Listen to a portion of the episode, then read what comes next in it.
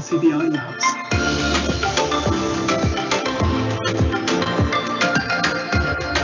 So it's good to be back for another live event this week. Today we're going to be talking about quite an important subject at the moment. It's one that we flagged last week that we're going to be discussing this week. We're going to be talking about the COVID Tracker app. What does it do? And how does it work? Well, we- we're going to be discussing that in just a few moments' time. And we're going to have some guests to help us out with that as well. We're going to have our Chief Technology Officer, Kieran O'Mahony, back with us for that section as well. But we're also going to be talking to the product manager for the COVID Tracker app, Ireland app, Gar Mac Críosta, along with the rest of our regular panel as well, Sean, Daniel, JP, and myself. So that's quite an important subject that we're going to be talking about today. So uh, stay tuned for, for that. That's just coming up in just a moment. And then later on, we're going to be continuing our series of Seeing It Your Way interviews. Now, last week, we were able to hear from Stuart Lawler. You didn't get a chance to hear that one, be sure to check it out on our podcasts or on YouTube. I'm sure you'll enjoy that as well. But you'll also enjoy today's interview with Mark Keogh, an NCBI service user who's going to be chatting about his experience with JP a little bit later on.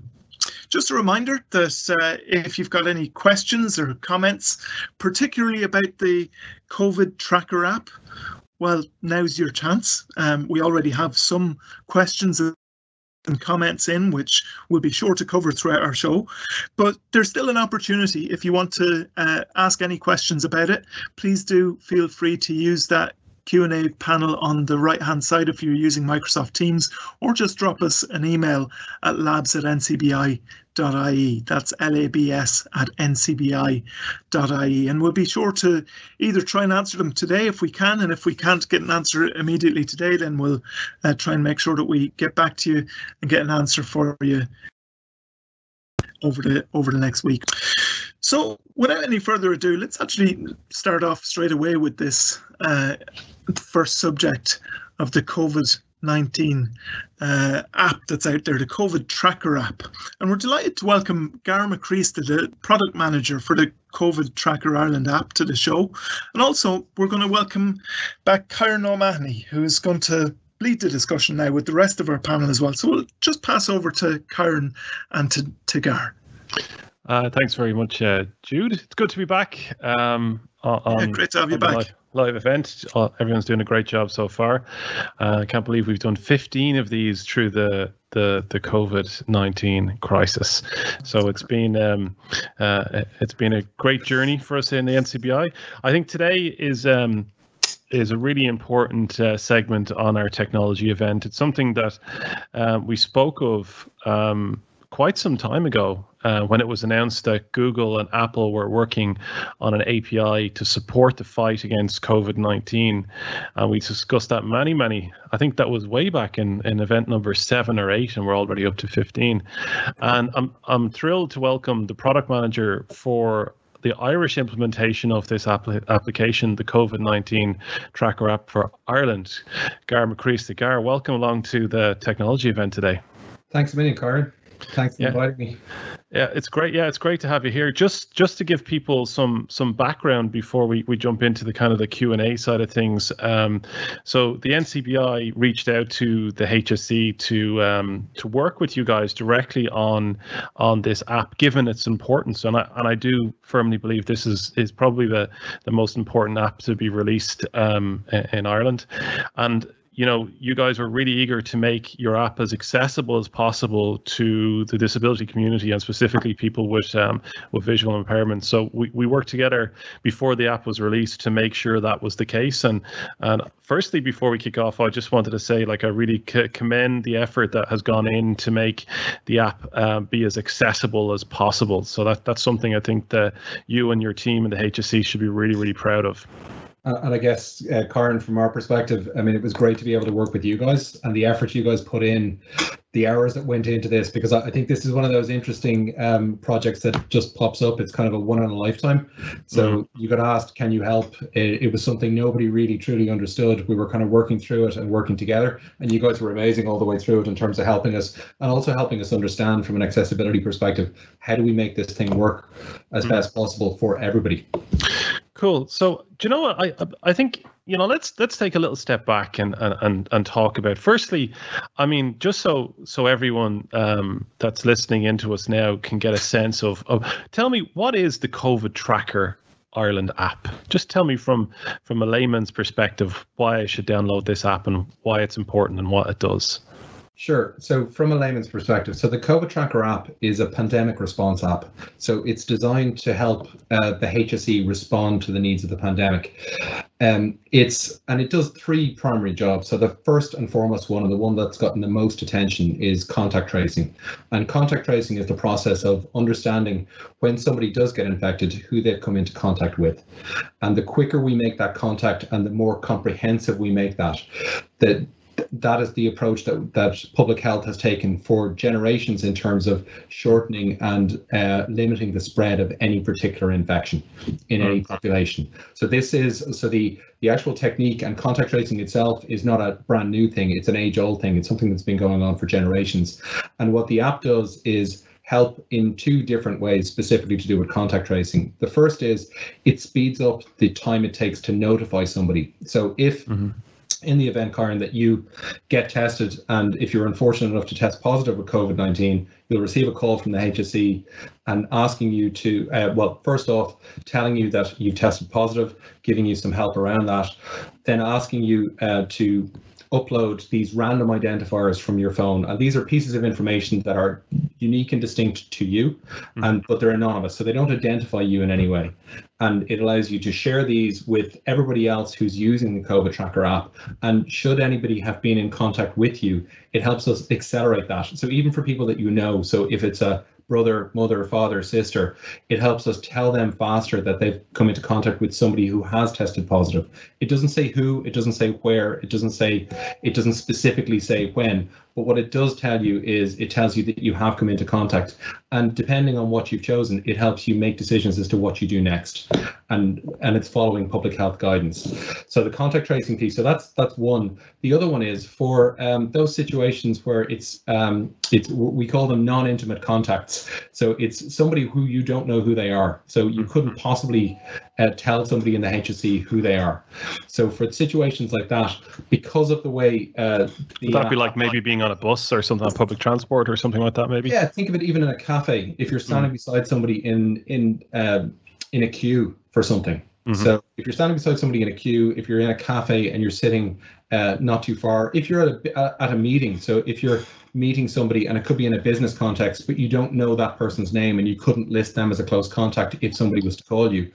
This will allow that piece of information to be shared and that person to be notified if they have come into contact with somebody who's tested positive for COVID 19. So that's kind of the contact tracing piece. So the app serves two other purposes uh, as well. So the um, the next one is really as a, a source of news and information. So it's the ability for us to be able to give you, and I think everybody was early on, uh, and I think we had talked about this before. We were all uh, transfixed with the the headline numbers. So mm-hmm. how many new cases, how many people in hospital, how many people in ICU, and as that number kept ramping up, as the numbers come down, uh, the so what we're doing at the moment is providing that information in the app, and I think that's something that we're we've got a lot of feedback on with relation to what people are looking to find out and looking to know. So we were publishing headline numbers out there because we thought they would be interesting and of use to people, and it turns out that they are of use, but people have other requirements from an information perspective to help them understand what's going on and also make decisions about uh, about things as well. And on that, we also include information about the usage of the app, and it's really to try and help people understand uh, because at the moment I think we're up around one point. I'd say we're heading towards 1.3 million people who've um, wow. who've onboarded on the app at the moment, which has been at a, an insane pace, and it's way in excess of what we anticipated in terms of just that the speed of uptake in this. There was obviously an appetite there, and people felt it was important that they um, stay safe and protect each other, and that's been the core piece in this. So as we go through this process, it's getting people up and running and understanding that as this network grows, the more people who who are actually using it, the more people, the more coverage we have, and the easier it is to notify people should they have come into contact with somebody else. So it really is that that piece. But this very much works at a micro level as well. Mm. And I think the last bit is uh, one of the things that happens when um, if you're being tested for COVID or you suspect you've got it, if you ring your GP or if you call into HSE Live, is that somebody will ask you questions about uh, do you have a cough, do you have a fever, do you uh, have you lost sense of smell or taste uh, in the past 14 days. So you'll be asked questions like this, and a common challenge that people face is pinpointing when this has happened. So trying to understand when symptom onset, and symptom onset is an important date from an infection perspective because you've got this window where you're highly infectious when you get COVID-19, and from a public health perspective, it's trying to identify when that is. And also, people's memories are fragile. So I couldn't tell you, did I have a cough last Wednesday? well, I could now because I've got the app, but for, for a lot of people, they couldn't. They couldn't tell you when it happened, and it's trying to pinpoint pinpoint that piece of information. So, providing a way for people to record symptoms that they've had on an ongoing basis, and it kind of generates awareness as well for people that these are symptoms, and if I do notice it, it's something that happens. And we're seeing probably uh, day on day, somewhere between 250 and 350,000 people are checking in with the app and sharing their their symptomatic data, and we're uh, we're, we're working with the Central Statistics Office to be able to visualize that. So that data helps inform a national picture, and it's part of a, a process. So the, there's some wonderful words in uh, public health, syndromic surveillance, which is looking at the evolution of a, of a disease within a population. So when we get this data set, it's actually informing from a public health policy and an epidemiology perspective. It's helping build up this picture, and it's not an isolated data set. It's part of this overall piece of all the data that we're capturing through many different channels to figure out what's going on in the country. And I think a lot of people were checking in and there so there was a novelty factor, but we've seen a repeat of a lot of people still checking in.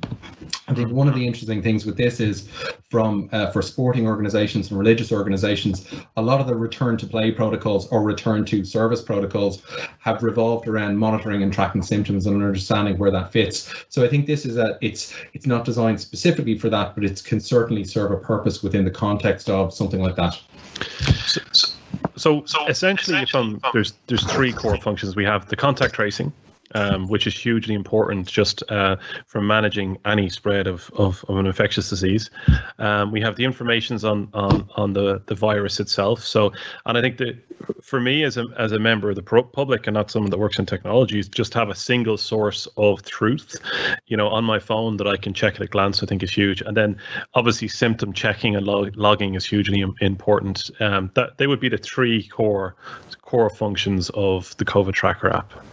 Exactly, and mm. there are other. So there's one other for, uh, function which I think is probably worth mentioning in that we have implemented a leave function. So if somebody decides that they want to leave, uh, they go into settings, they click leave, they're asked to confirm, and then they're gone. So we scrub everything. You're basically back to the very beginning again, and it's as if you never existed to the COVID Tracker app, to the extent that the app knows about you. Mm. I think there's a piece here which is um, it's it uh, like we can kind of dive into the technology around it, but there's the bit that we manage mm. and there's the bit that Google and Apple provide in terms of an infrastructure for contact tracing, which is the Google and Apple exposure notification system. So we can jump into that. So well, why don't why don't we? Um, I think you know I think it's important we talk through the development process for this because I mean our audience essentially is people who are interested in technology. They're inter you know people who use it as an enabler in their day to day lives. So that's I mean that's why we provide this uh, technology event. It's so important um, um, for people with sight loss to have access to the right technology. And one of the things that I wanted to get across today is how we worked on the accessibility side of things. But I think I think to give our audience a perspective of how app development works, you know, and, and I've worked on, on many apps and before before some successful and some not successful. Um, but given the importance of of an app like this, I mean, one one thing I would say is 1.3 million downloads was that that was in two weeks weeks. I mean, that's probably one of the biggest apps ever launched in Ireland. I, I would suspect. So we had to put it in. We had a million within 48 hours, uh, and I'd say it was probably on under 40 hours. We had a million people up on the platform. Hmm. And so that was the first thing. And to put it in context, I think uh, somebody said it the other day. Twitter has 1.6 million app users in the country. Yeah. So just to give a sense, so we're and we're still growing. So it's obviously there was the immediate spike, and a lot of people came on board, but yeah. we're seeing daily steady increase in progress through that, and it is just following that curve. But I guess to go back to your question in terms of the development process, and this is um, so I, I'm going to name check a couple of people and, and thank them for the privilege of ending up in here. But uh, well, actually, called... I think I think before before you name check the people involved, I just want I just wanted to ask you a, a quick question. So sure. you, you in terms of your own role, just so everyone knows uh, on the actual uh, um, this application. So you were the product manager. Was that for the the the app and the website, or was that just tell tell us a little bit about you know how you sure. came to be involved, and then we'll move on to the the broader team maybe. Uh, and that was the the name checking. So there's a guy called Tim Willoughby who's the head of innovation um, and digital in on Garda Síochána, mm. and uh, so uh, the, the guards were involved in this early on and they were looking so they were helping and my name basically came up in conversation as uh, I think we need guard to help here. I was like, okay. And that was kind of the, the starting point. So this, and to give everybody a sense of the timing on this, so this was the 18th of March this year is when this whole thing started. So mm-hmm. it's in that week. So it was the day it actually started on Paddy's Day, ironically. So started on Paddy's Day and it has gone at a million miles an hour since then. And the the role at that point was to try and figure it out. Well, initially we had a problem to solve, which is if this, if COVID 19 scales the way it's scaling, so if it spreads as quickly as it looks like it's spreading, how do we address that and how do we um, how do we support contact tracing in a digital way? So at this point apple and google weren't even on the pitch. We i was just going to say that. was the was the api even announced to be in development at that point? No no. Wow so it didn't get announced until it was probably, I think we were three to four weeks into the project at that point before, and we were in conversations with Apple and Google at that time. And then so t- tell me, who was who was the project team back then? I mean, because I mean, I've been in situations like this before where you're handed a product, or you know, it's a product that doesn't exist, and someone will say, "I have this idea." Now your situation is slightly more focused than that, but uh, we need to make it work. And initially, you know, when you have to lead a project like that, and particularly as a product manager, you know, your reaction is, "Holy f, how am I going to do this?"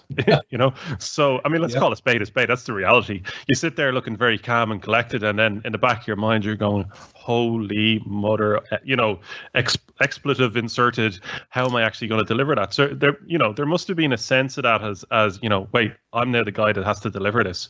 What am I going to do? Like, so tell me, tell me about the team. Tell me about, you know, how you reacted when you were given the nod that, you know, know, you're the product manager for potentially the biggest app that Ireland's seen. so unfortunately, I've got a character flaw which uh, attracts me to things like this. If it's a oh. chaotic situation, I kind of feel like I should be somewhere in the middle of it. So in in this particular situation, um, I got a call from the CIO, Fran Thompson, in the HSE, and said uh, asking me. Um, would I lead out on this? And I said yes. There was no role definition. In mm. fact, the, so the the idea of product management is it's a recently added thing into this whole mix in that if uh, as we were looking back over it so that and product management i think is one of those things that uh, it gets hyped and then it disappears and it gets hyped and it gets disappeared. And i'm an architect by training i guess and by profession for a long time. So i've worked as an enterprise architect and solution architect and you name it any kind of architect you care to mention. So that mix of skills in terms of understanding what the need is from a business perspective the ability to translate that into technology options and figure out how do we how do we solve for a particular problem and helping people understand what the problem is that we're trying to solve for. That's kind of core to like a lot of the work that I've done over the years and most of my career. Mm. so um so that was kind of where I was coming from and how I got thrown into it. Um, were you with the HSE at the time or were you with yeah. Síochána no, I, I, was with the. So I've been working with the HSE since late 2018. Um, I started, and I've worked on a variety of things in there, from innovation to portfolio management, app, application portfolio management to mm-hmm. like a, it's a mixed bag. It's kind of uh, y- you name it. I, I, have an interesting set of skills that kind of I, I've managed to develop over the years that can be pointed in different directions. So I'm a utility player, put it that way. Mm-hmm. So in this situation, um, I guess I had the right set of skills to be able to help understand and solve this problem. But this is one of those interesting ones in that this wasn't uh, it wasn't just the HSE, so it was the HSE and the Department of Health and the Department of Public Expenditure and Reform mm. and An Garda Síochána and the Defence Forces were involved at the beginning. So you've got five different departments plus the Central Statistics Office and Ordnance Survey were involved as well through the course of this. So this is very much a multi-agency, multi-department initiative, and the mm-hmm. HSE are obviously the lead because we're we're responsible for delivering healthcare. Mm. But it's a, uh, and so the team was, uh, and it was drawn from the original team was drawn from people from each of those departments who had the right skills who could help. And I guess we were lucky enough that we had people who were both um, had experience in app development, had, had experience in mobility, had experience with kind of uh, data and analytics. So we had the right we had the right people in the room, and then finding the right partners as well. So we worked with a couple of organizations, uh, Nearform being one, and uh, Expleo from a test perspective, and ISAS on the data protection and security side of it. Mm. So we had this uh, team that was formed very quickly uh, to to to build this, uh, and we didn't know what it was at that time because if you go back, and this is to track back, it seems all very obvious now looking backwards that of course we were building the COVID tracker app, and of course that was the way contact tracing was going to work, but at that point in time. Apple and Google weren't on the pitch. Um, there were a variety of solutions. So we were scanning globally to figure out how people were solving for this particular problem. Uh, there were projects coming out of MIT in the States that was using um, GPS location to do it. Mm. There were projects kicking off in other places where people were using ad identifiers or using um, tracking, yeah, tracking. yeah, other tracking. Yeah. I think, like so, there were a variety of different ways. If you look at the data sources that can help inform who was in contact with who. There's lots of different ways of solving for that particular problem. So we were looking at some of these, and obviously in the back of our heads, it's looking at this as a mass adoption out to the Irish population. So from that perspective, you've got to be satisfied that. Um, so are is are we just doing what we need to do, or is this is there a better way of solving for this particular problem? I think so. So, so, essentially, at that point, you had a problem to solve. You didn't yes. know what the solution was. You, you knew it would be digitally supported or a digital-driven solution. Did you even know it was going to be an app at this point? I mean, was that was that always the end end game that it needed to be something that that ran on people's phones?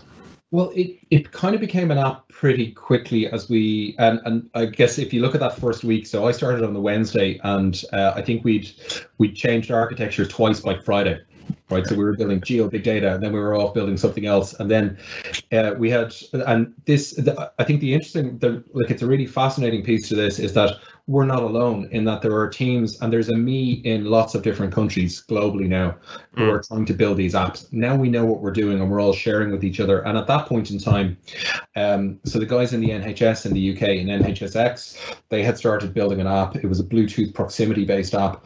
And then by Saturday, I think it was the 21st, uh, Singapore so Jason Bay and his team over in Singapore had released the Trace Together app, which was the first kind of mass um, proximity based, Bluetooth based uh, contact tracing app that anybody had released anywhere. So they released that on the Saturday, and that resulted in uh, this poor guy, Jason, being inundated by 40 countries, knocked on his door and said, Can we have your code? Can you tell us what you've done?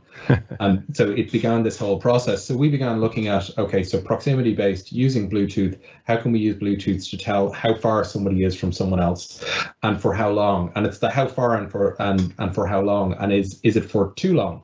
So the um, the guidelines for this go back. So if you look at the existing guidelines, come from um, the European Centre for Disease Control (ECDC), mm-hmm. and it's uh, within two meters for more than 15 minutes is the guideline.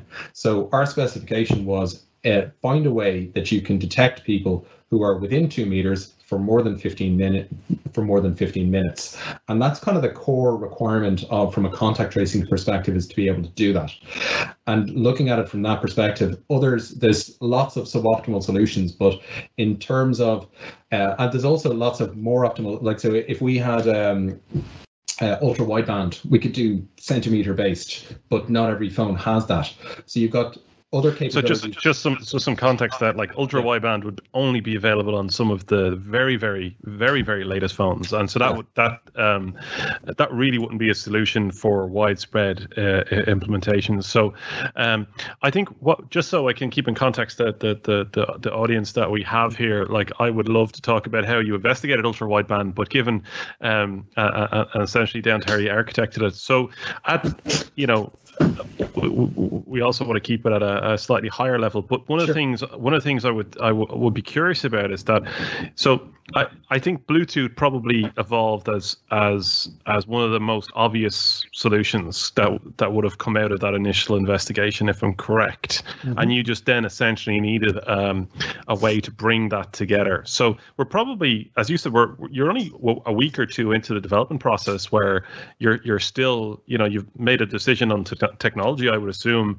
and now you're trying to find a way to build it, or is or am I jumping too fast too quickly? Um, I, I think it was one of those ones where there was a lot of, um, and, and I guess I think so.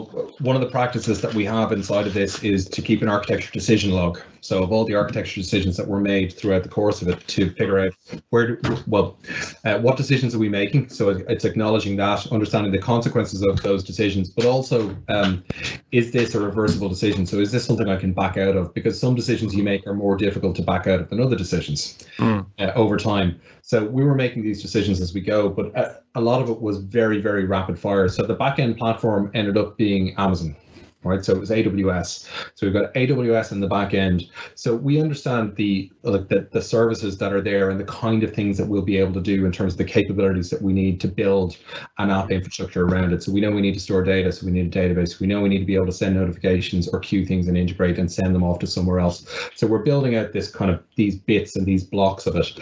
On the front end of it, at that point, we were trying to validate um, how how do we do this? And there's kind of you've got a couple of different choices from, and I'm not going to dive in too deep on this, but it's beacons versus core Bluetooth in terms of how you do it. And then mm-hmm. we're looking at the the actual reliability of these things. And one of the challenges we saw early on was, and this is directly from feedback. So we got into contact with the guys in Singapore pretty much straight away, mm. and everybody was asking for, uh, can we get your code? Can we get your code? And they had signaled that they were going to release the their code as open source code, and but it hadn't been released at this point. So we were basically reverse engineering from the design of their app what they had done, and then the guys were really good in terms of helping us understand what they'd done and, and the decisions.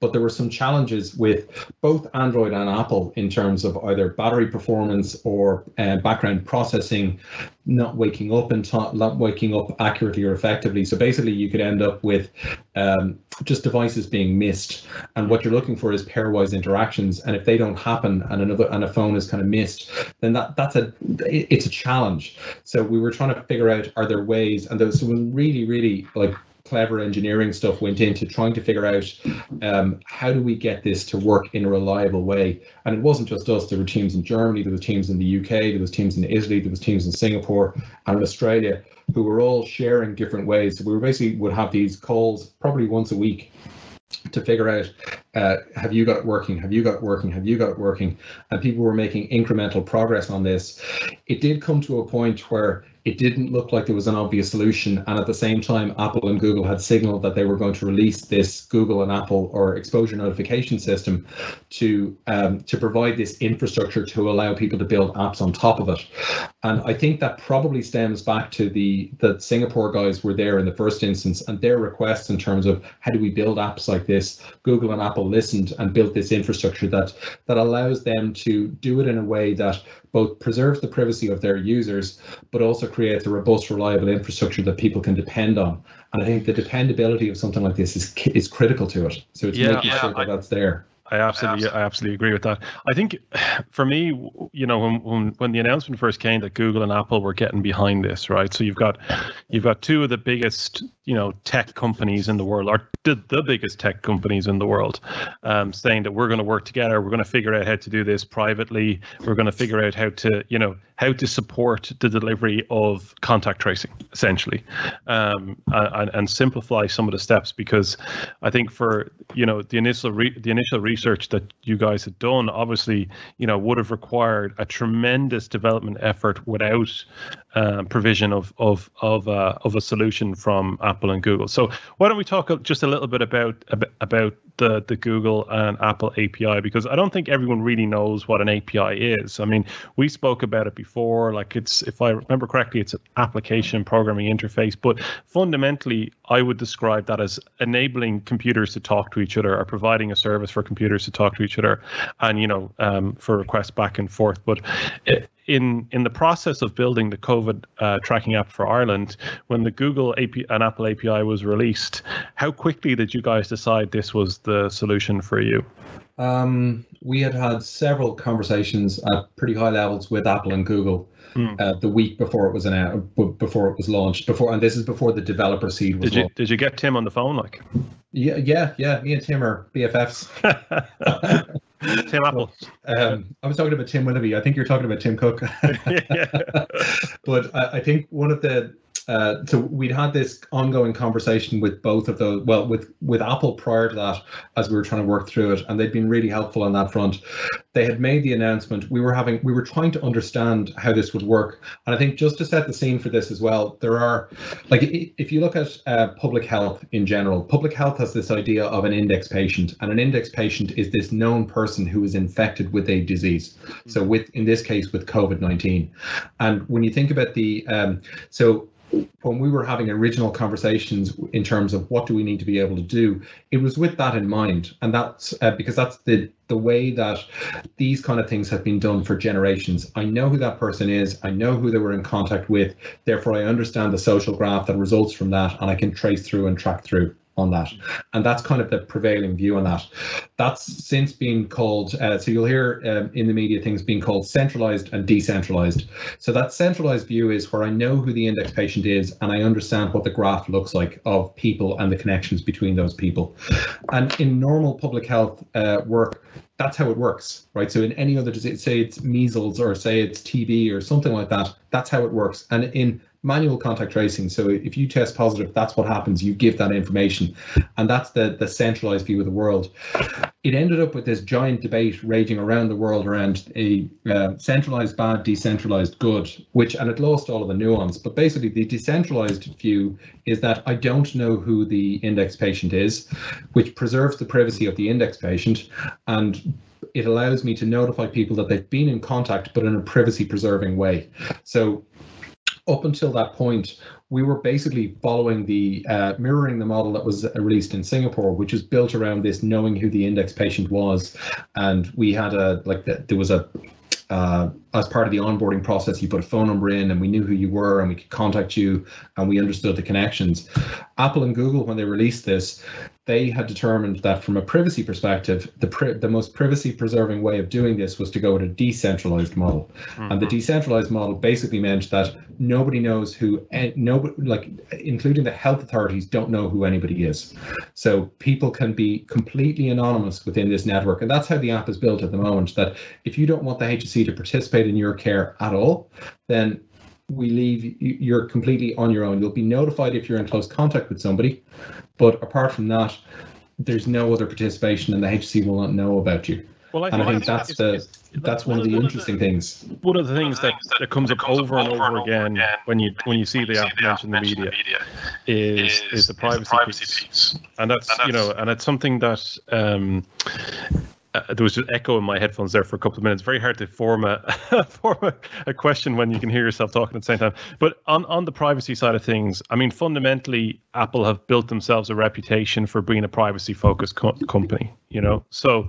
Um, you know, so leveraging, you know, that brand value in terms of releasing an API and and being supported through um, uh, through usage in the the HSE version of it, you kind of have you know privacy out of the out of the door. But is there any additional steps that you've taken with the release of this release of this app to ensure that it's you know it is private, it is secure, um, just to give people some reassurance on it? I mean, we have. If, if anybody cares to uh, to read the data protection impact assessment, which is published up on GitHub, so github.com/slash HSE Ireland, you will. Um, it, it's a I think some of the feedback we've gotten has been very interesting because it's now um, it, we're kind of a victim of our own success in that because we had spent so much time in in determining the appropriateness, so how we should go about doing this and what's sufficient, and making sure that we ticked the boxes from a data protection and privacy perspective, that it's become kind of a, a but there's been a bunch of privacy people have turned around and privacy experts have turned around and said everybody should do it this way so it's now a new bar so mm-hmm. but it, it is actually like from a I guess one of the challenges people have faced in the past is data protection and privacy is a difficult area, and it tends to get quite technical quite quickly. And I mean technical from a, like a privacy policy perspective. It can get really detailed. And what we were doing, and because of the the uh, the public scrutiny on this, every single piece of this was done with a view to making sure that we were as transparent as possible in terms of what we were doing, what data we were collecting, what we were doing with that data, where we were going with that, where that data was going, how long we were keeping that data, what it was for, and making sure that people understood both the data that we captured and what we were doing with it, but also from a privacy perspective, how we were protecting that. So what we were doing with that. And I, I've said it to many people during the course of this. This has had the most oversight from a data perspective for an app that has the least data I've ever worked on.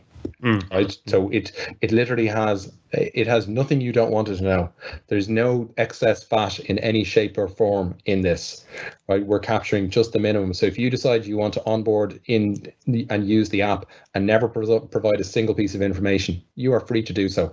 No metrics, no nothing. So we have made sure that each and every piece and each and every decision is yours to make, but also yours to undo as well. So the settings in the app, everything you've decided to do, you can undo or change. And and that's been a very much so the privacy by design gets talked about and those those three words get bandied about a lot. This is privacy by design in action. So this is how how you do it and how it can be done. And I guess given the time frame, so we're 18th of March up until now, I think we had um, the app was published into the App Store on day 100 Mm. and released and released publicly on day 110 so that's kind of the full elapsed time from very beginning from start to the point where it's released so it doesn't have to take forever to do these things and you can follow and adhere to the policies and do all of these things in a timely way Mm. uh, provided that you've got a good team who knows what they're doing and you can actually get the work done because but the, i guess to go back to your question about how did we ensure it it's literally bit by bit data point by data point uh, processor by processor understanding who what where why for how long and just going through that and it's breaking it all down. So isas were one of the partners who worked as, with us on this and they've been like they were like it's like it's a soul destroying process as you're going why do you need that? And it was like well we need it. And it was like well why do you need ip address? Because and i remember the conversations went well why do you need ip address? And i think the answer and unfortunately it's the smart ass answer because it's the internet we Yeah. need the ip address but we don't do anything with it and we get rid of it as soon as we can Mm. so it's kind of dumped and I, I think from that perspective we've been it's been a really rigorous process we, we also uh, i think it's probably important to add as well that we had science foundation ireland put together um, a series of research groups to help us so um, we had one covering off analytics we had one covering off kind of bluetooth and proximity uh, we guys doing code review we have um, people doing kind of ethics user experience uh, so we, we had these other, and I'm probably missing one. So I'm, I'm sorry to any of the SFI groups that I've missed at this point, but we have we have this huge. So Ireland's research community came together behind, uh, so uh, coordinated by Science Foundation Ireland, but to support us and enable us. So when we had questions or if we needed somebody to go off and help and find something out, we had those, and we also had an original expert group who had convened to try and help the government in any way. And these were just private citizens who put their hands up, but then the research community has become incredibly useful to us to be able to reach out to and to ask questions to figure out is there a better way and to review things that are done through a range of different lenses. So I think that's kind of the, the scope of the work that we've done to try and make sure that it's private, that it's secure, that it does exactly that that it does just what it needs to do. So, I think what's important to touch on now is that the development process was obviously rigorously scrutinized. Um, so, uh, and you checked a huge amount of boxes from privacy uh, perspective. Uh, it's been massively successful. There's 1.3 million downloads at the moment. So we know, looking at statistics, typically somewhere between 20 and 25 percent of people that use any um, um, piece of technology have some level of disability. Yeah. Uh, and that's typically around. So obviously, you know, the accessibility of the of the COVID uh, tracker app was was something that you know we needed as the NCBI I wanted to make sure it was important. And I remember when you and I originally spoke. Um, uh, the words I would say to you is that I, I believe this app is we need to make it accessible. It's not that you know we should. It, it has to be. You know, so we you know providing you as much feedback uh, uh, as as we can is is crucially important.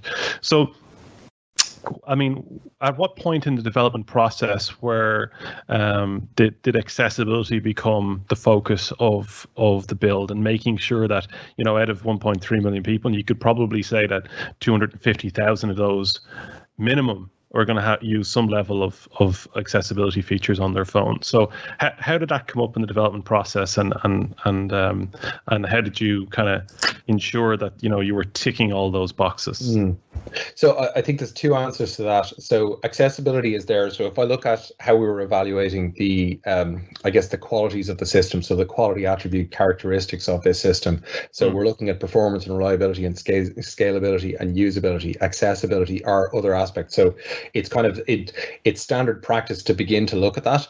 But when you start digging into accessibility, I think there's two two sides to it. In terms of good guidance around app design for accessibility, we were basically following web accessibility guidelines, and the UX guys who who were working for Nearform with us on this were kind of following those, and the devs were doing what they needed to do. But it was one of those things that I, I think it was being done as um, we were kind of following the guidelines but without the context. And i think the first conversations that that you and i had that kind of set the scene for me. And i think that was probably it was in april i think at some point is when we talked i think it was yeah ar- around that time frame sorry that time is begins to morph. It's covid time. Yeah. so basically between march and now is probably about three and a half years of real time for me. Yeah. but it's it, it all gets compressed. And I, I think at that point the first conversation which and it was something that we were so busy trying to solve the proximity problems and you put it into context very quickly that um, contact tracing for somebody who uh, has no sight is extremely different because you can't say who you were with if Mm. you didn't know. And like you because you literally couldn't say you couldn't explain. And so there were things like that and situations like that. So it it totally changed the way we were thinking about it as a team with relation to the impact on specific users of the app that we had because we were building an app for everybody and we were building it really fast and i think that conversation kind of really shifted my thinking in terms of th- understanding the impact on specific specific groups and specific uh, for for people who have specific um, uh, issues from a site perspective and from a general ability perspective. So we were kind of going through that process, uh, like anyway, but this brought it to a point, and I think the expertise that you guys brought to the table, and I think the early conversations, and I, I won't, I won't paraphrase you, but it's, uh, it was more or less. So how bad is it, Kieran? You go, it's not that bad. They weren't your exact words, but it's. Uh, I remember the word I used, but uh, Yes, yeah, yeah, not yeah. appropriate for now. and I, I was so happy you used that word and not another word. but we were kind of in that situation where um, we knew that we we had done a job, but it wasn't enough. And then working with you and Sean and the other guys to go through and test it, and it's it's literally going through it, and it's going through it as uh, with a deeper understanding that we could ever bring to it, and being able to play that back and feed through it, and trying to make. Um, and, and we had a good, we had a, a fair few rows about whether we do or don't do it, and do we do this, and how, like, is, is that as important, or is this as important, and trying to trade it off? Because we're we're looking at it from the point of view of trying to get something delivered, and there are trade offs that are made all the time, and I guess you guys were great in terms of helping us understand uh, the trade offs we were making because we're we're not making them on behalf like or with knowledge, and you can help us understand from like from uh, from service users that you have in terms of what's important to them and what would be what's needed, what's required, what's a must-have or must-do for us. So I think some of those things that really changed the way we do it, and it's now embedded in the way we're we're thinking about the roadmap for the product as well. Well, So that's, accessibility that's, is kind of at the heart really of it. important. It's it's something that we um, through through Kevin uh, Kelly, who's our head of advocacy here in in the NCBI, myself talk about in in in great detail. Is that what we advocate for here from a technical point of view in the NCBI is, um, you know, it's it, to speak about done. People in in technology talk a lot about done. Is a product done? And we always make the argument, well, it's not done unless it's accessible.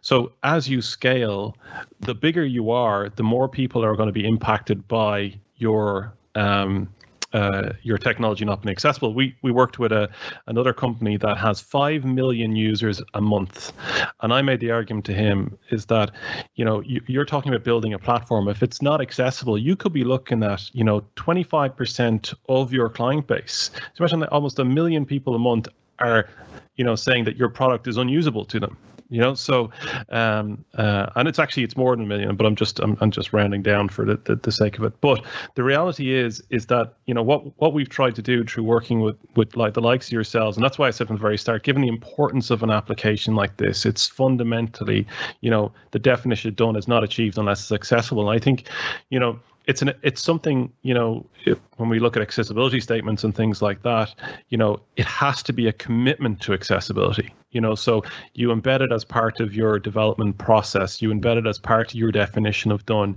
And you're willing to accept feedback from people with disabilities to give you that context you know? So you were just to give people um, in, who are listening in some some some of an overview there is accessibility guidelines that that out there and we do review them and we give feedback to companies like the HSE and others in terms of what there is. But there's also you know there's also the reality of living with sight loss or the reality of living with a disability and there's also balances based on commercial need.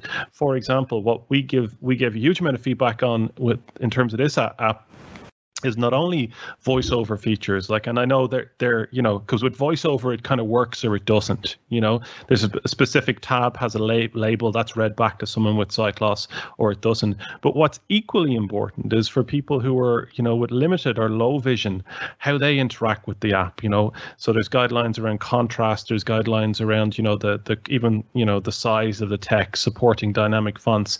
And sometimes that can be infinitely more difficult to get you know to, to, to implement because you know how an app is fundamentally built can make a, make a, a big it can make it very difficult to correct those. So what we did for for for gar and the team in the hse is we provided feedback on both of those things and said here's how here's all the issues that we've had. So in the ncbi we had a pre-release version of of the application and we installed it on android phones and ios phones. And we purely provided feedback on how accessible it was. Can someone with who uses voiceover exclusively actually um, use the app? And then we would break down that feedback into a level of priority. So if it's a critical, it means they can't use it because of a specific bug. And if it's high, it means it's blocking a specific feature right down to medium and low.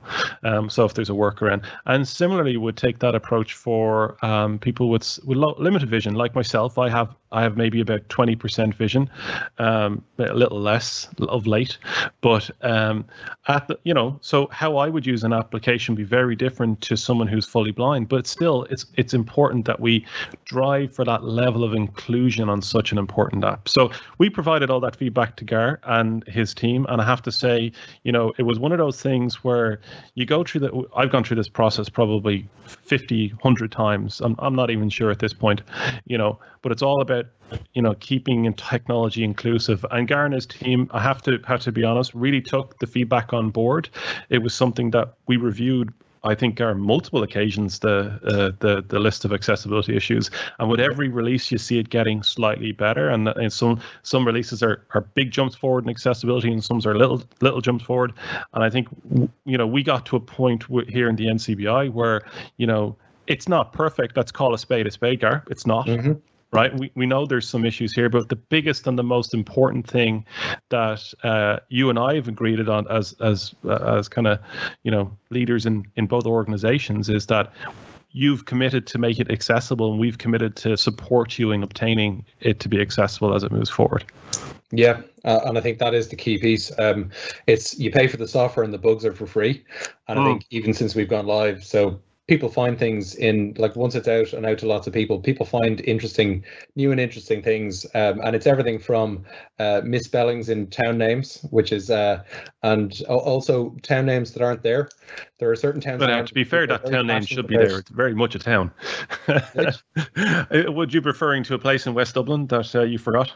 Uh, referring to a place in west dublin with a very passionate group of people who uh, who wanted to be on that list so it will be so um, I, I, think we have specific limitations. I, I can get into hmm. some of this stuff later on, but I think some of the things we're finding out now, they're going on the roadmap. We're just going to be working through them and trying to improve it. And for anything new that we're building into the app and anything new that's going to change it, it is core to it. And you're right, it is that idea of done.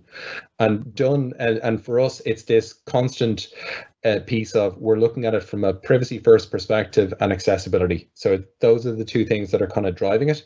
And if you take privacy, accessibility, and then it's the public health value of something like this, seeing it up and running and it's out there and it's actually contributing and augmenting the existing contact tracing that's running at the moment in the background. And that that is the, I guess, just to, and I, I hate, I'm, I'm kind of, I feel like we're blowing our own trumpets here, but it is one of those things like we're the fifth country in the world to release an app on on this technology, on the underlying Google and Apple API. And I think there was a lot of uh, calls for, oh, it's not there and it's late. Like we're the fifth country out there who's done it, Yeah. and we're so we're we're kind of it's up and running and out there, and we're one of two countries who uh, ourselves in Denmark where it's fully integrated into contact tracing operations. Mm. So it connects into the back end, so it's fully connected end to end.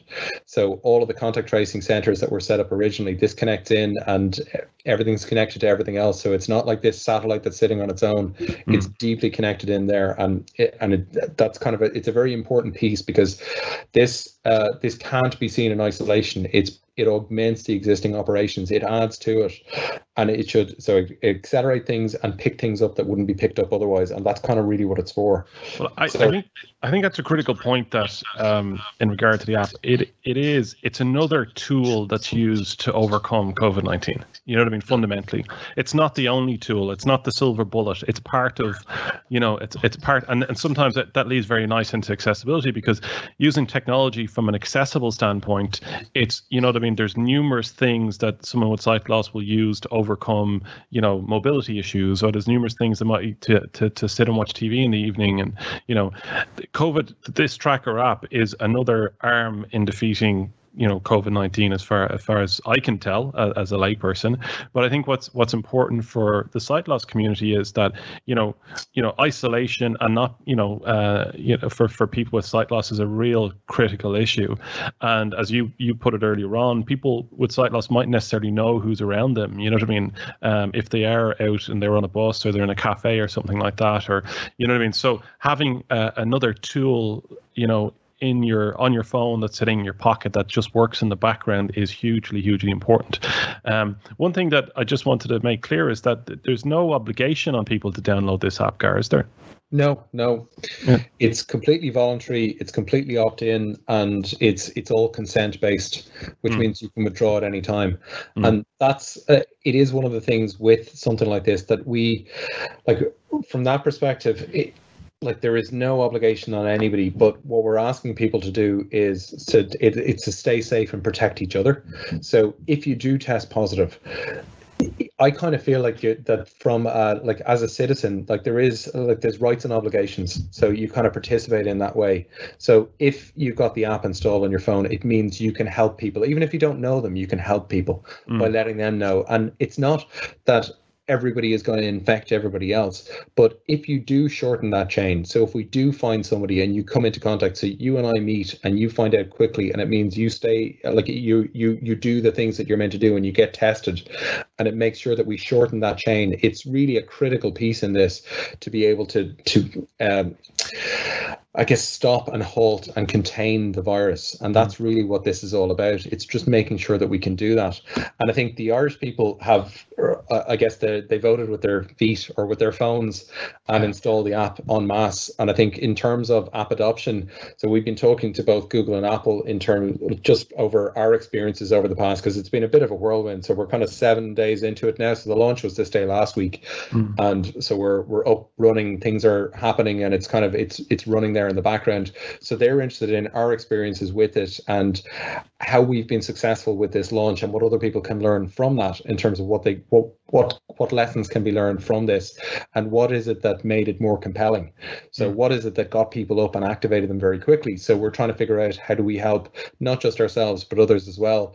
And i think the other piece to add in this and which is to bring it into the, the technology end of it as well is that interoperability pops up as yet another thing for us to worry about now. So as borders pop are, are opening up and people are traveling, then it's important that we be able to interoperate with other people's apps. And as I said, there's there are me's. So there's somebody like Gar in every country at the moment building an app like this. So all over Europe, I think there's 16 or 17 different projects running.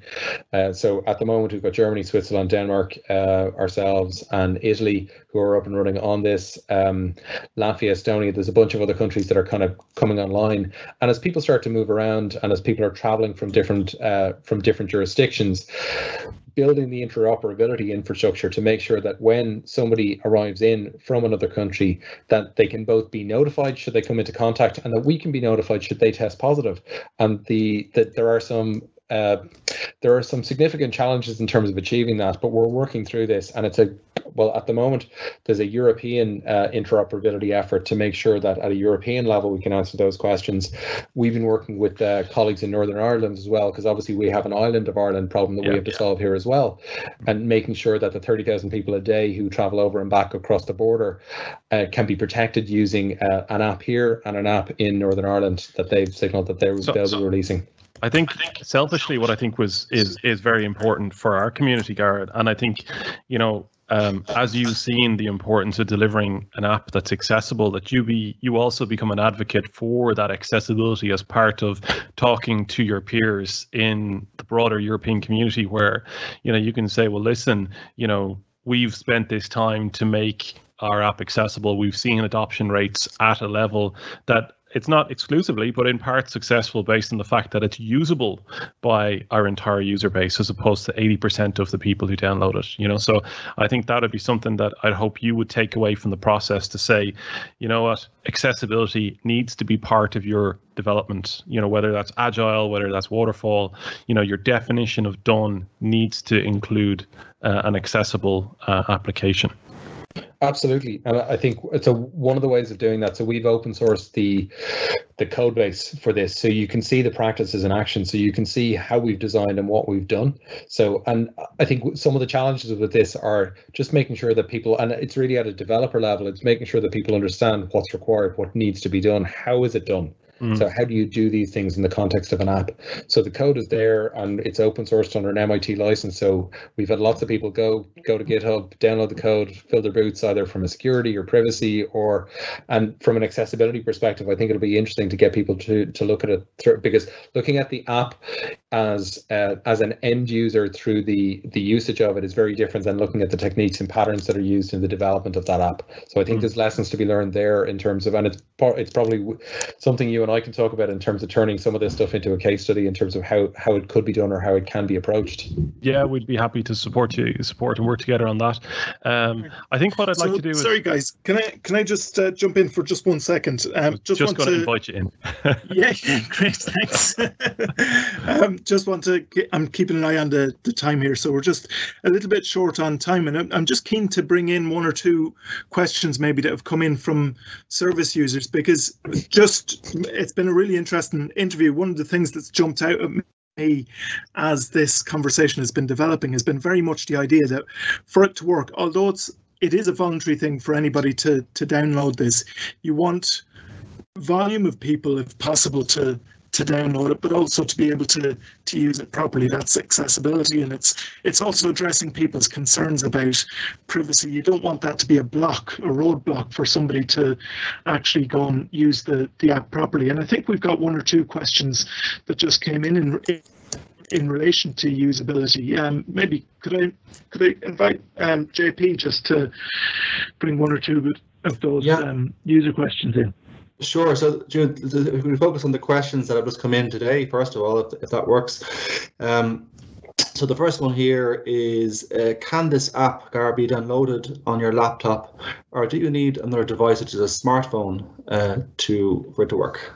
So the and I guess I'd start with the so the the Google and Apple um, exposure notification system only works on phones, so it'll only work on a phone device.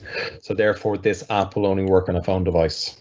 Okay, perfect, perfect. Um, Gar, just, just uh, as you had mentioned over the last week since the, since the launch of the COVID Tracker app, so literally as you say, this day last week, we, we have asked service users to send any, any questions or comment they might have, comments they might have uh, to the labs team. They, they've come back with a few interesting questions, and I think some of them you might have actually covered already, but I'll just go through some of them that I have here.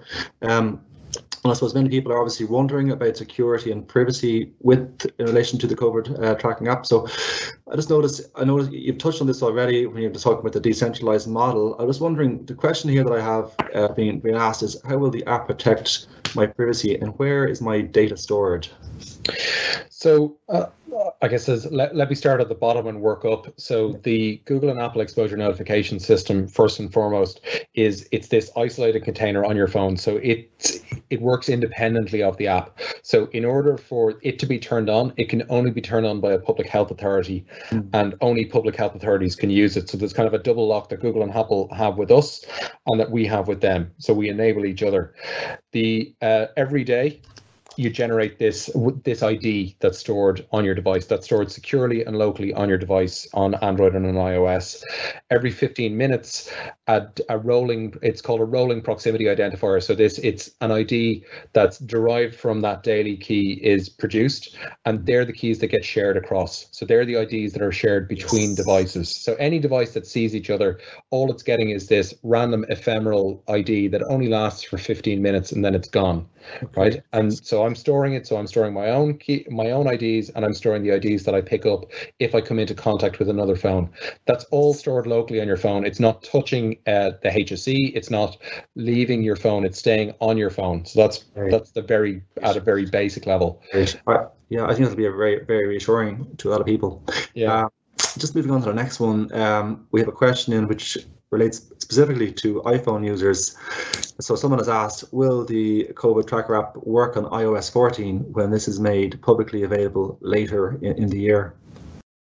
Yes, is the answer to that. So Apple have a roadmap for this, and we're following that roadmap. There are releases of the Google Apple Exposure Notification System, and uh, they will be supported on future versions of iOS. Okay, great. And just keep keeping on the theme o- o- of operating systems, Gar, another question that we received is, is it is it a case that the app can only be downloaded on newer smartphones running the more recent operating systems, or, or can it be downloaded also on, on older smartphones as well? So I, I think there's two different answers to that depending on which particular um, operating system that you're going for. So on Android, it's everything from Android 6 and above, which goes back quite a way. So you've got uh, anything that supports Android 6 and above, uh, that's on the Android side of it. Yeah. And and we know that um, the from conversations with Google, we're pretty sure that they're looking at Android 5, so going back even further, but it's Android 6, which is still like a good chunk of all phones that are out there. On the iOS side, it requires iOS 13.5, and iOS 13.5 is only supported from the iPhone 6s and on. So yeah. The iPhone 6 is uh, doesn't support iOS. We're having conversations, other people are having conversations, and iPhone 6 users are a very passionate and vocal bunch. Mhm. And so we are we are listening to that and we're working to try and resolve these issues. Our app will actually install on it. It's the exposure notification system that doesn't install. And that's the challenge here. It's making those two bits work together. work together. I see what you mean. Uh, just a general question in relation to how the app works. And I know you did touch on this earlier, but someone has asked, how long do phones need to be beside each other before they would record as a close contact? And also, what distance are they monitoring? I think you did mention this earlier. I was saying about 15 minutes, Scar. I'm not trying to answer your question, but I think it was. Yeah, so uh, I, I guess the way this works is that um, if your phone picks up another phone that's got the app, it doesn't apply the two meters or 15 minutes at that point. So it just picks up traces of things as it's going through. So anything it picks up, so you could be at three meters, four meters, five meters, it picks it up. It's only if we get these a random ID where you've had an exposure event to somebody, do we apply this? So it's at that point in time where we're downloading. So imagine your phone every, on average, every three hours is downloading this set of IDs that that people who've tested positive have uploaded to HSE servers. So it's pulling them down, comparing them, and it's only at that point do we apply the 15 minute two meter rule to exclude anything that doesn't match those criteria. So it's not a, it's not done kind of on a phone on a pairwise basis where it's doing phone by phone. It's Yeah. literally only when we're comparing it at that point in time where we're testing against an ID. Yeah, yeah. Okay. Uh, just two, two, two more quick ones here. Um, do I need to check in on the COVID tracker app every day? So is it best practice to check in on the tracker app? So? I guess the, there are a couple of different answers to that. Um, if you start developing symptoms, absolutely check in because you can track the state of those symptoms. Mm. Right, so that's the first thing. Uh, if you haven't got symptoms but you're worried and you feel that um, a- and that you want to make sure that you do remember if you do develop symptoms, again, check in and do it. Right. The but the, uh, I guess it's important to say that each of the different features in the app are independent. So there is no dependence between contact tracing and the COVID check-in. So they're they're independent of each other. So I don't for contact tracing to work, I literally have to onboard onto the app and that's it. What you're doing by checking in is you're informing, you're creating this national picture of what's going on in the country. So if we see uh, lots of people down in say the south of the country are developing coughs or loss of sense uh, of smell and taste, then it helps inform this natu- national picture of what's going on and the development and progression of symptoms. So when you are checking in, don't think think of it as just for you. You're actually informing a national picture as what's going Yeah. on. So there's a bigger picture there. Gotcha. Yeah. Okay. Uh, okay. If we have time for for a couple more things, I don't know. Sure. If we have, yeah, go ahead there, Jude. Yes, we we have, probably have time just for maybe one more.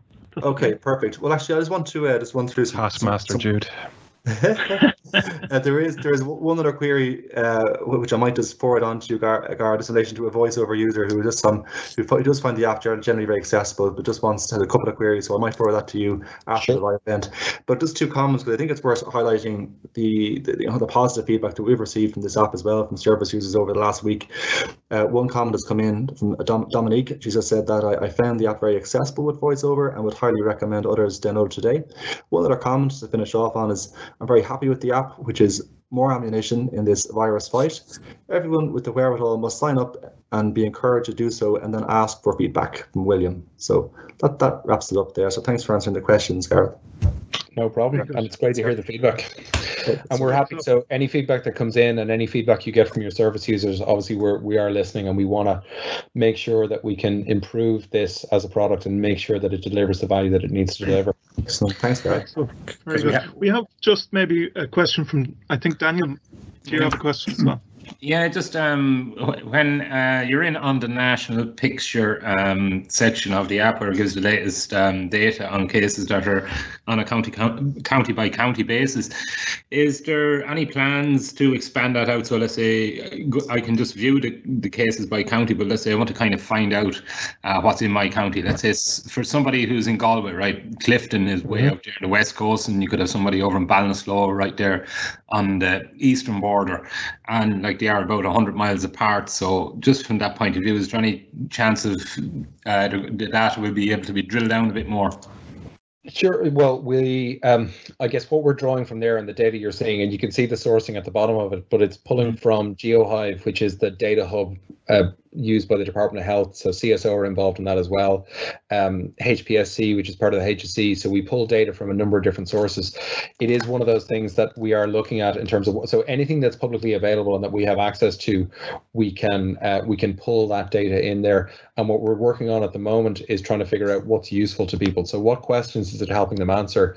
Uh, what kind of ideas have they got around it? Because I know there are when you see some of those numbers, uh, it it provokes a question. So what is that question, and how do we help answer that question? So this is part of their user research, and it's something that um, it's Kieran. It's on my list of things to talk to you about as well. So we'll come back on that in terms of different uses for it. So we do have uh, more data, and it's all. So if you Google GeoHive, you will find the public GeoHive site and you can fill your boots with all the data that's out there that's publicly available. And there are other data sources that are there. So anything that's kind of publicly available that is coming from um, uh, that has the right provenance, so it's coming from a source that we can credit, then we can pull it into the app and we can do something with that.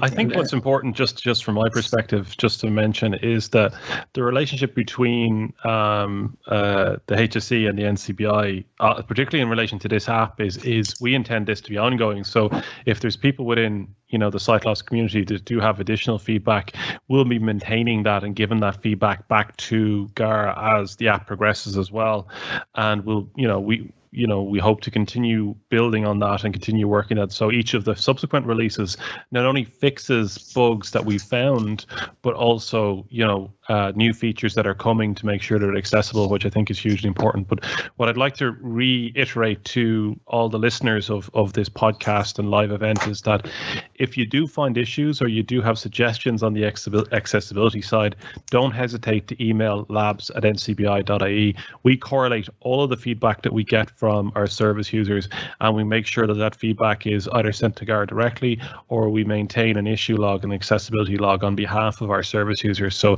keep all that feedback coming into us, labs at ncbi.ie. That's what I was just going to say. We, we did get a few emails in in the past few days about that. We have it all logged and saved and ready to go for when we need it. Yeah. Yeah, that's great. Very good. And just maybe just one last quick question. I think you've actually answered this, Gar, but I'm just thinking of it from the perspective of you, you obviously don't want this to be an app where there's any kind of any misconceptions or, or fears stop somebody using it. And I'm just thinking you, you kind of have explained this, but when you're going onto it and you're checking in, if somebody was to let's say I go onto it and I check in and I say I have symptoms now. Yeah, I can imagine perhaps some might worry that, well, if if I trigger this and I'm not feeling too bad really, if I trigger this, is this going to suddenly be the thing that triggers um, maybe messages going all around to people that I've been been with. I think you've kind of covered this already, but it, it it won't. So the no, nothing like that happens. So in order for you to get uh, to get warned, to get a close contact warning, it has to be as on the basis of a positive test result from the HSE. So it's Yes. completely independent of the the COVID check-in, which is the symptom tracker feature of it. But in order for you to get a warning, it, nothing will happen on the back of that. That data gets shared um, to it gets given to the HSE. We give it to the CSO. It gets pushed into GeoHive, and it's an anonymous uh, bundle of data that helps us visualize. So over the next couple of weeks, we will we're working on kind of heat maps for the country to show the progression of symptoms and try and understand and identify hotspots from a symptomatic perspective. So that's where that goes, but it doesn't go anywhere near eh, or it doesn't impact contact tracing at all. So if you put in, I would I would recommend you put in your symptoms accurately. So put in your symptoms as you feel them, record them in that way, and be sure that the only way you're going to get a close contact warning is if you have come into contact with somebody who has tested. And this is the important piece: you have to have, in order for you to for uh, for your IDs to be shared with everybody else, you've got to get a positive test from the HSE. So you've got to have tested positive and upload them from your phone. So you go through a process. So there's a control on that.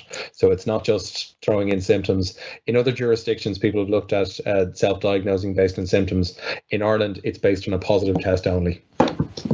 Yeah, very good. It's good to kind of clarify that as well, um, and uh, appreciate all the clarity that you've given us to that. It's been really interesting just hearing um, the whole development process and all of the considerations that had to go into that. Appreciate your comments there, Garrett, and thanks for joining us. And similar to Kieran as well, thanks for joining us again on the, the live event to go through that. Um, obviously, Thanks, as we've been mentioning, it's uh, it's vital that if people do have questions, please do get back in touch, um, because we, we're we're here to provide support, obviously, um, but we can also feedback anything that's uh, particularly relevant uh, that that uh, needs to go back to to Gar, the team there as well. So. Uh, please do send in uh, any of your your feedback or your comments or your questions. Still, we can uh, still address those.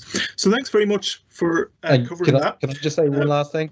I, I just yeah. like to thank the team on the NCBI side of it because I mean you guys contributed significantly to this app and thank you all for all of the efforts you put in throughout the process. So thanks again. Brilliant. Much appreciated. I'm looking forward to working with you in the future. Yeah, us too. Great stuff. Very good. So thanks again to Gar Mac Críosta and to Kieran O'Mahony. And uh, again, do uh, feedback any comments that you have in regards to that. So what we're going to do now is just we're we mentioned that we have a, an interview uh, to finish off our program. It should just uh, fill it fill the uh, remaining time just nicely. So we'll we'll uh, go straight into our uh, interview. Last week we were talking to Stuart Lawler, who is obviously a very experienced techie, but we're going to be hearing now from someone who describes themselves as definitely not an IT ninja, but still they've managed to find technology to be very helpful in different areas of their life. And this week, seeing it your way, JP has been talking to Mark Keogh. Okay, so I'm delighted to be joined today by Mark Keogh. And Mark, you're very welcome to our live event. Thanks very much, JP. Great to have you with us. Um, so, Mark, before we have a chat about your own use of, of technology in your day to day life, I suppose, what I thought we could do is just take a step back for a moment and you could perhaps tell us a little bit about your own story and, and background, if you don't mind. Yeah, yeah, no problem at all. Um, uh, I originally was, I lost the eyesight when I was 19. I was uh, trained to be a chef. I was kind of halfway through that. I'd done me, me two years at Lone doing professional cookery and uh, doing my work experience then. And then I lost the vision down to probably seven or eight percent within a two week period. So I quickly learned that uh, chefing had to be a as um, no longer kind of a future career for me. So after that, then I went straight into the training centre in National Council for Blind you guys, and I did a nine, nine month course there. Where I was first introduced to the, the world of Jaws and uh, and different ZoomText and things like that. But Jaws was the one that was most uh, beneficial to me that worked for my eyesight. Yeah, and this this is around uh, 19, Mark, you were at that, that age. Yeah, 19 year year 2000 now, so nearly Yeah. I'm 19 years now in the civil service, so I've a few years in different um, retraining and education. Started with a nine month course in NCBI, and nine months in Roslyn Park, and then I joined the civil service then in 01 as a clerical officer. And, and you were in the training centre for a while at the uh, NCBI. I wonder, could you tell us a little bit about what, what you did there, Mark? Yeah, yeah. So um, all the other like the content there, done. I learned Braille. Um, I was definitely much better at writing it than reading it. Um, I used to find trying it was, it was quite tricky for me because I come from a chef background. You handed it burnt and wouldn't have the, sense of touch required for Braille. Yes. But I enjoyed it. I enjoyed it.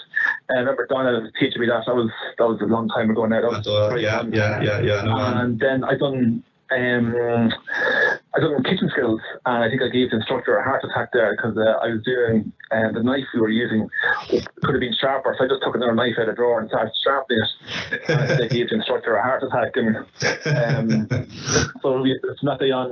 We had some great chats about my experience in Yeah. cooking and different restaurants I've worked in. So uh, it's been great, great fun working in there. excellent, doing, excellent. doing classes. And then done Mhm. the training course there with actually Emer Mulhall uh, was the training was the IT instructor there at the time. Yeah.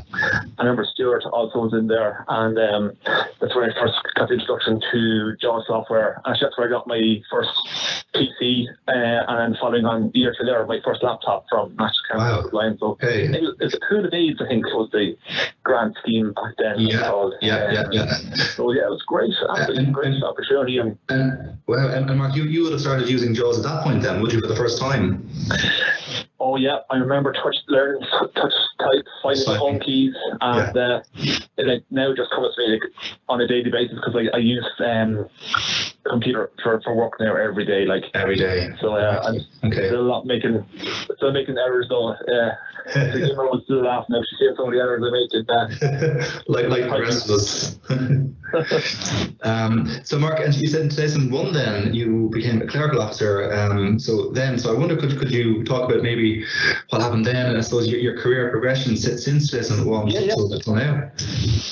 Yeah, and actually, the fairness, it was Anne Smith who um, gave me a hand to apply for the clerical officer in the civil she gave me great help with the Yeah. um, interview preparation and um, got the got the job in the civil service then through I've done um, my actual entrance test um, via JAWS. And for the public appointment service, they're really good. They make it so Yeah. accessible to people with disabilities.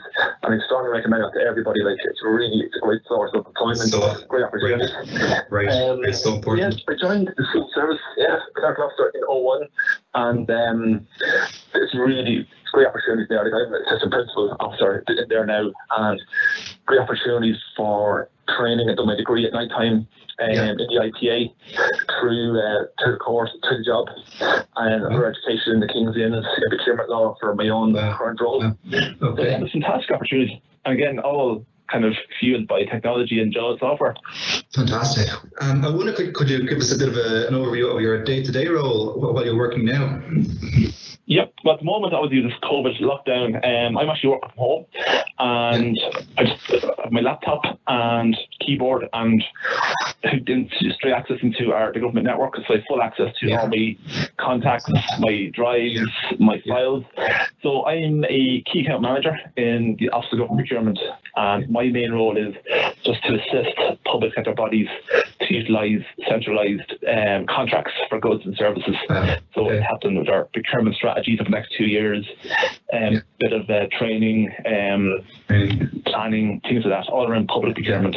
Yeah. So it's it's interesting. Like every day is Excellent. different. And Mark, is your role mostly desk-based, or would you occasionally be meeting clients outside of the office as well? Um, I would be out of the office quite a bit. Um, you? I have Yeah. meetings, I do presentations, um, deliver um, some kind of a training for like uh, around different parts of procurement, the thresholds, things like that. And Yeah. again, technology is a, is fantastic assist there for me. Like Yeah. um, use PowerPoint Excellent. presentations. I use a lot of graphics for PowerPoint because I can't see the detail on the slides, but Yes. um, I do large images, so I know if the if the one with the four blobs is the four principles. So I know once I see the four blobs, I know I can discuss that. Yeah. Yeah. Next one will be one image in the middle, so I know Yeah. what each slide is. I can talk about it then. I can Yes. see yeah, the yeah, outline of the slide, but I can't see the details. So once I know what slide it is, I can I can talk about it then. You know then. Uh, and are there other applications you've used as well, Mark? So like you, you use PowerPoint, obviously. You're using Outlook, I presume. Would you for Oh, mostly? Outlook, yeah. Most of my work is done by email and phone and face-to-face meetings. Um, Even things like the the Maps app on the iPhone. That's fantastic. Yes. If I'm going to a client for the first time, yes. the yeah. address and get directions. But I, I prefer to know where it is. But just even things for finding the actual door to the entrance. so Door, that. yeah. I, the, the talking directions are fantastic. It brings me practically outside. And once you're there first first time, it's grand after that. Then. You know them. So that's really interesting because I know, I know we had we had a piece on our, on our last live event on, on apps for navigation. So that's great. So you're using Google Maps to find you know certain certain offices for the first time. After that, you, you become familiar with where Yeah, they are. Yeah, yeah. Yeah, yeah, yeah, excellent. I mean, And speaking of your of your of your phone, Mark, what kind of phone are you using? Are you using iPhone or Android? Um, Yeah, I recently got a new iPhone there. I was in the five for years, and then just went Yes. there recently. So I got the Yes. iPhone eight, and I love it. Excellent. Absolutely brilliant. nice phone. Um, I wasn't able to get the audio on my old phone, and like audio uh, for audiobooks is fantastic it's great Yeah. access to information there. Like, so uh, it's great. Yeah, Yes. And and do you, do you listen to audiobooks, Mark, as well? yeah, yeah. Li- Like um, Richard Branson, I read a couple of his books. Um, Okay. I was doing some study, I'd, I'd get them in audio as well. Um, Audio. Yeah. Yeah. Excellent. Yeah, Excellent. and podcasts are fantastic. Like for like my, uh, I done my degree at my time in public management, so a lot of Yeah. management management stuff and economics. So the podcasts are absolutely fantastic because Yeah. once it's audio, it, they have to give you a fantastic description of what's going on. So Yes. it's a great way of accessing information. And Mark, are there, are there other applications that you would use on, on your iPhone to, to help you maybe in just kind of day to day things? Like, say, for example, any OCR apps that might read text for you or anything like that, maybe? Uh, I wouldn't use them too much. I think obviously the banking online. If I was going to a restaurant, I, Yeah. I normally go on to online, read their menu beforehand. Yeah. Um, I don't use the OCR ones much, to, to be honest. Um, yeah. I use yeah. the notes app quite frequently. If I'm at a meeting and I'm taking a few notes, I might use the notes app on the iPhone. Um, Yes. Yeah. Again, the podcast, I, I use that quite a bit. Um, Yeah. I use WhatsApp an awful lot. So I'd have different you? groups of contacts, whether for, for work even. So rather than having to type large amounts of text, I just do voice messages to Yes. my contacts at work. Yes. And most of them just respond back that way because it's much easier rather than typing. Um, oh, it's really, really good now. So, so you're, you're liking the iPhone 8 anyway? You give it a th- thumbs up. Oh, it's brilliant. yeah. I'm yeah, I'm only using it probably 10% of its ability. Um, I'm definitely not a, a guru or a IT ninja. Um, but it's great contacts, great uh, things online, some resources. I Yeah. rang yourself to get some assistance on, on the iPhone um, yeah, yeah. or chat rooms online. You get some good solutions there. Um, Yes. I know yes. that's definitely not maximizing the capability of the phone, but uh, I'm slowly getting my head around it. Get- get- get head around you can do. Yeah, yeah, yeah, yeah. And Mark, I suppose just, just to maybe um, to change probably change subject slightly. I, I, I, I know that you were you were hugely involved in, in many of NCBI's fundraising campaigns throughout the years, and uh, I'd just like to acknowledge that because I know you did some great work raising raising funds for NCBI and as, as, as many of your family members. Um, I suppose throughout this time, um, you, you were hugely involved in in, in, in in cycling and tandem cycling. Yeah. And I, I know you've achieved a lot in, in that regard. You, you, you've, um, uh, besides raising so much funds, you, you've, I know you, you've raced throughout Europe on a tandem. You've cycled stages of the Tour de France. I, I- know uh, from chatting to you previously that you're you represented Ireland at the Paralympic Games in, in Athens in 2004. I mean, these are these are huge, huge achievements. And I wondered, do you have any any kind of sporting highlights that, that you could you, you could tell us about? Anything that really kind of stands out over, over your, your cycling career, I suppose that you really enjoyed and look back on with, you know, with kind of kind of great great happy memories. Yeah. Well, definitely cycling with our good self on the Four Cities Challenge. That Oh, was yes. absolutely brilliant. We've done that a couple of times, so We uh, we certainly enjoyed that. and I enjoyed our chat. Mm. Um, I've been really lucky. I've done some fantastic events through the Blazing Saddles and Annie and Dusty organising those events. Um, first being in Malaysia, then California, South Africa.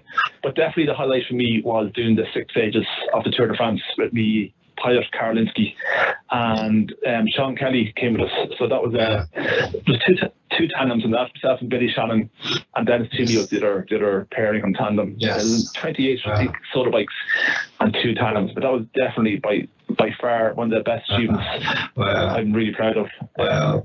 And that was the year before the Paralympics in Before the Paralympics. And some fantastic training. But Wow. definitely mentally the hardest thing I've ever done was the six stages. Was of it? the Tour de France. I can't imagine how difficult it must have been going up the uh, some of those uh, alpine climbs on, on a tandem mark. I, I just I really can't. Or, or Dane for that matter. And you've done some of them. You've done some of them with um uh, with Siobhan. I know that. That's, um, that's true. That's the true. Yeah, yeah, yeah, yeah. Exactly. Yeah, great. Telegraph. Yeah, that's But great. um, It's oh, it's cycles. absolutely, it's brilliant. Like um, Yeah.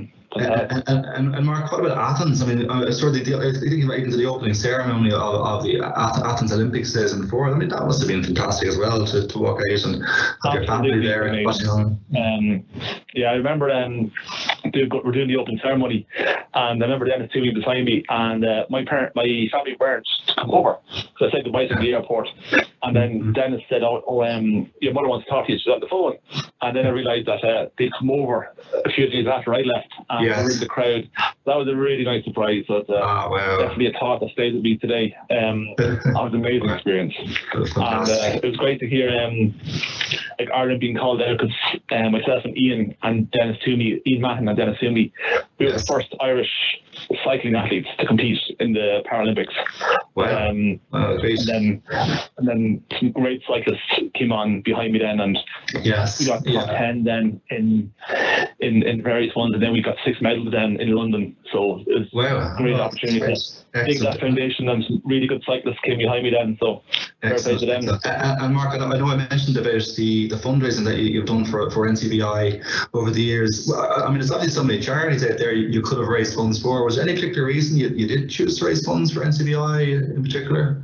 Um, well, in fairness, when I um, lost majority of my eyesight when I was 19, like uh, it was a huge change in my life. And to be fair, I got so much out of that training course um, back in, in 2000. I remember um, Anne Smith and some really great people there. And uh, just it was just a fantastic opportunity. They, told, they, they showed me there's a new, there's way more out there now than I was like suddenly shocked and changed, lost of eyesight. Whereas Yes. now like, there's so much more to do.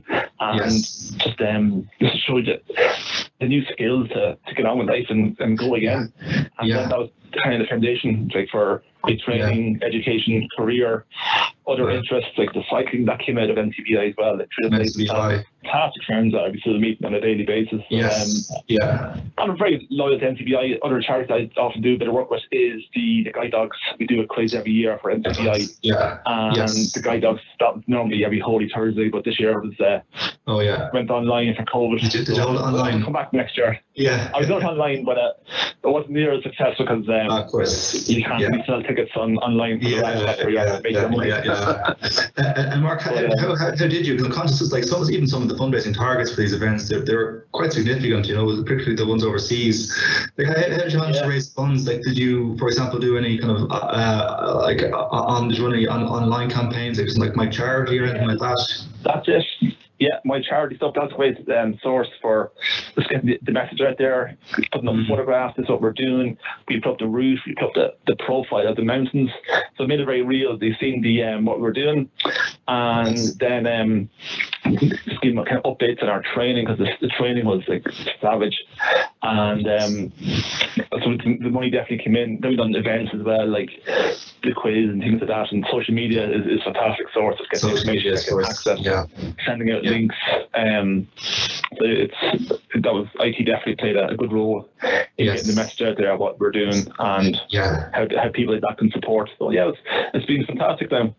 And Mark, you, I wonder could you give us any, any kind of situations that you would- you would currently find technology useful in kind of just in, in your day to day life? You know, at, at the moment, obviously there's, there's work, but maybe for more from a kind of social perspective, um, outside of work where, where you might use technology.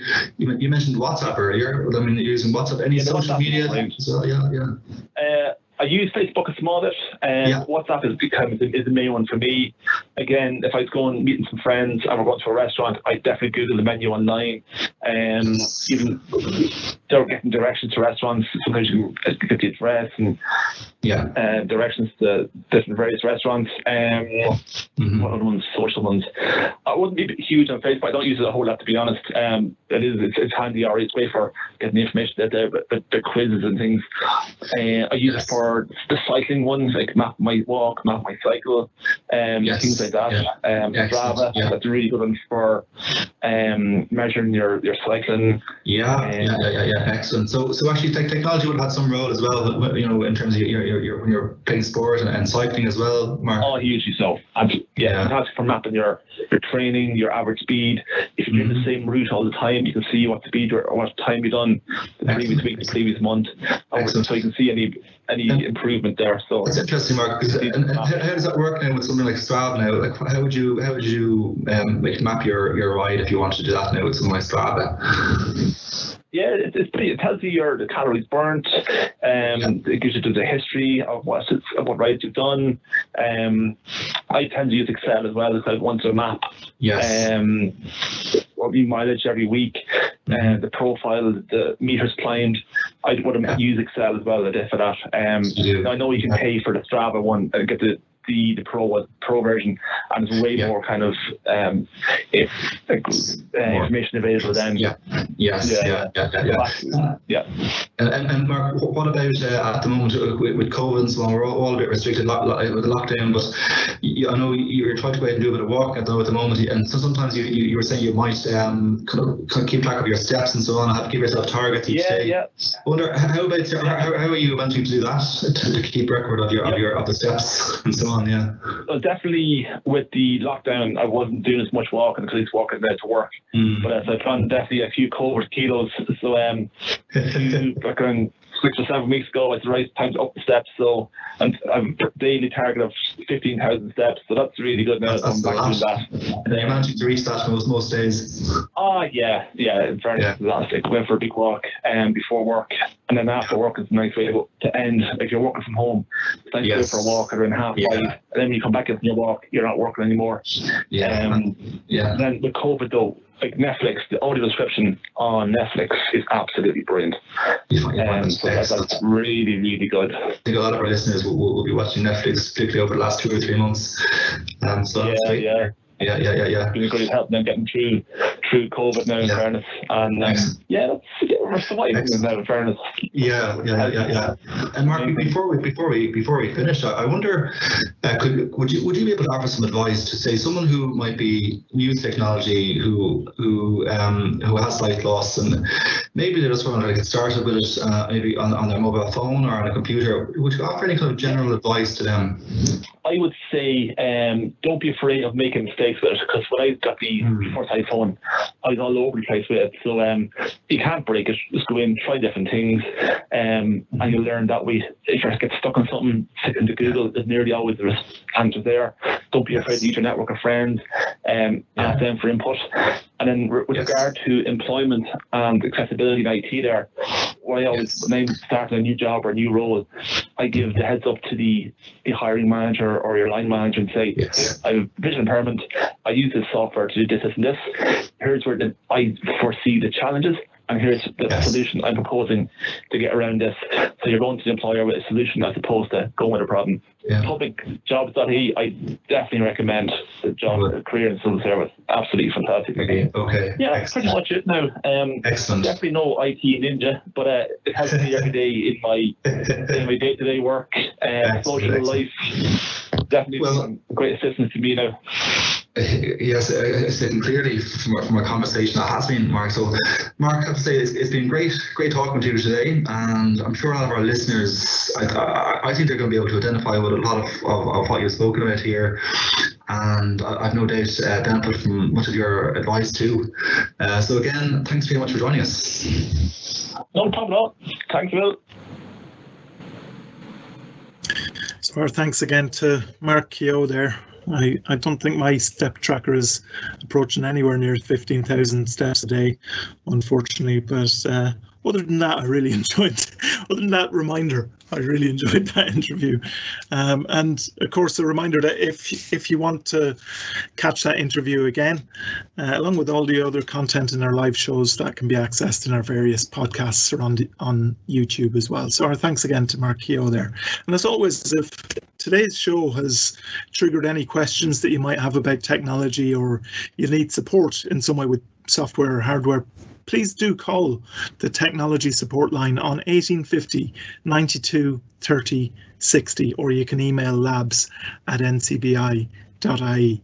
And remember, of course, that there's also a wide range of different NCBI services uh, where they can provide support. So uh, if you want to access that support, you can contact our national helpline on 1850 33 43 53, or you can email us at info at ncbi.ie. That's info at ncbi.ie.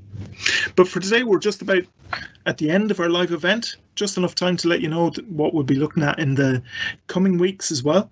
Um, so we're going to be looking at uh, our Braille technology. That's what we're going to address next week. We're going to uh, have a, a, few demonstrations actually of some of the technology that's involved there. We're going to be looking at accessible household equipment as well. We mentioned that last week as uh, something that would be maybe there's a few little gaps in in that at the moment, but it'll be interesting just to see what is available in terms of accessible household equipment. And we'll be looking at typing tutors as well uh, in the future. If you want to keep up with what's coming up in future live events, you might want to sign up for our newsletter to keep you informed. So you can visit our website at uh, www.ncbi.ie and just go to our technology page, or you can email labs at ncbi.ie. So all that's left for me to do is to thank our contributors once again. Uh, appreciate hearing from Gar Mac Críosta about that really important app. It certainly had a lot of take up already in its first week uh, for the COVID Tracker Ireland app. So uh, it was good to, to hear about the development there. And thanks again to the panel as well and all those involved in getting the show up and running. And we look forward to seeing everyone again next week for the next NCBI Labs live event.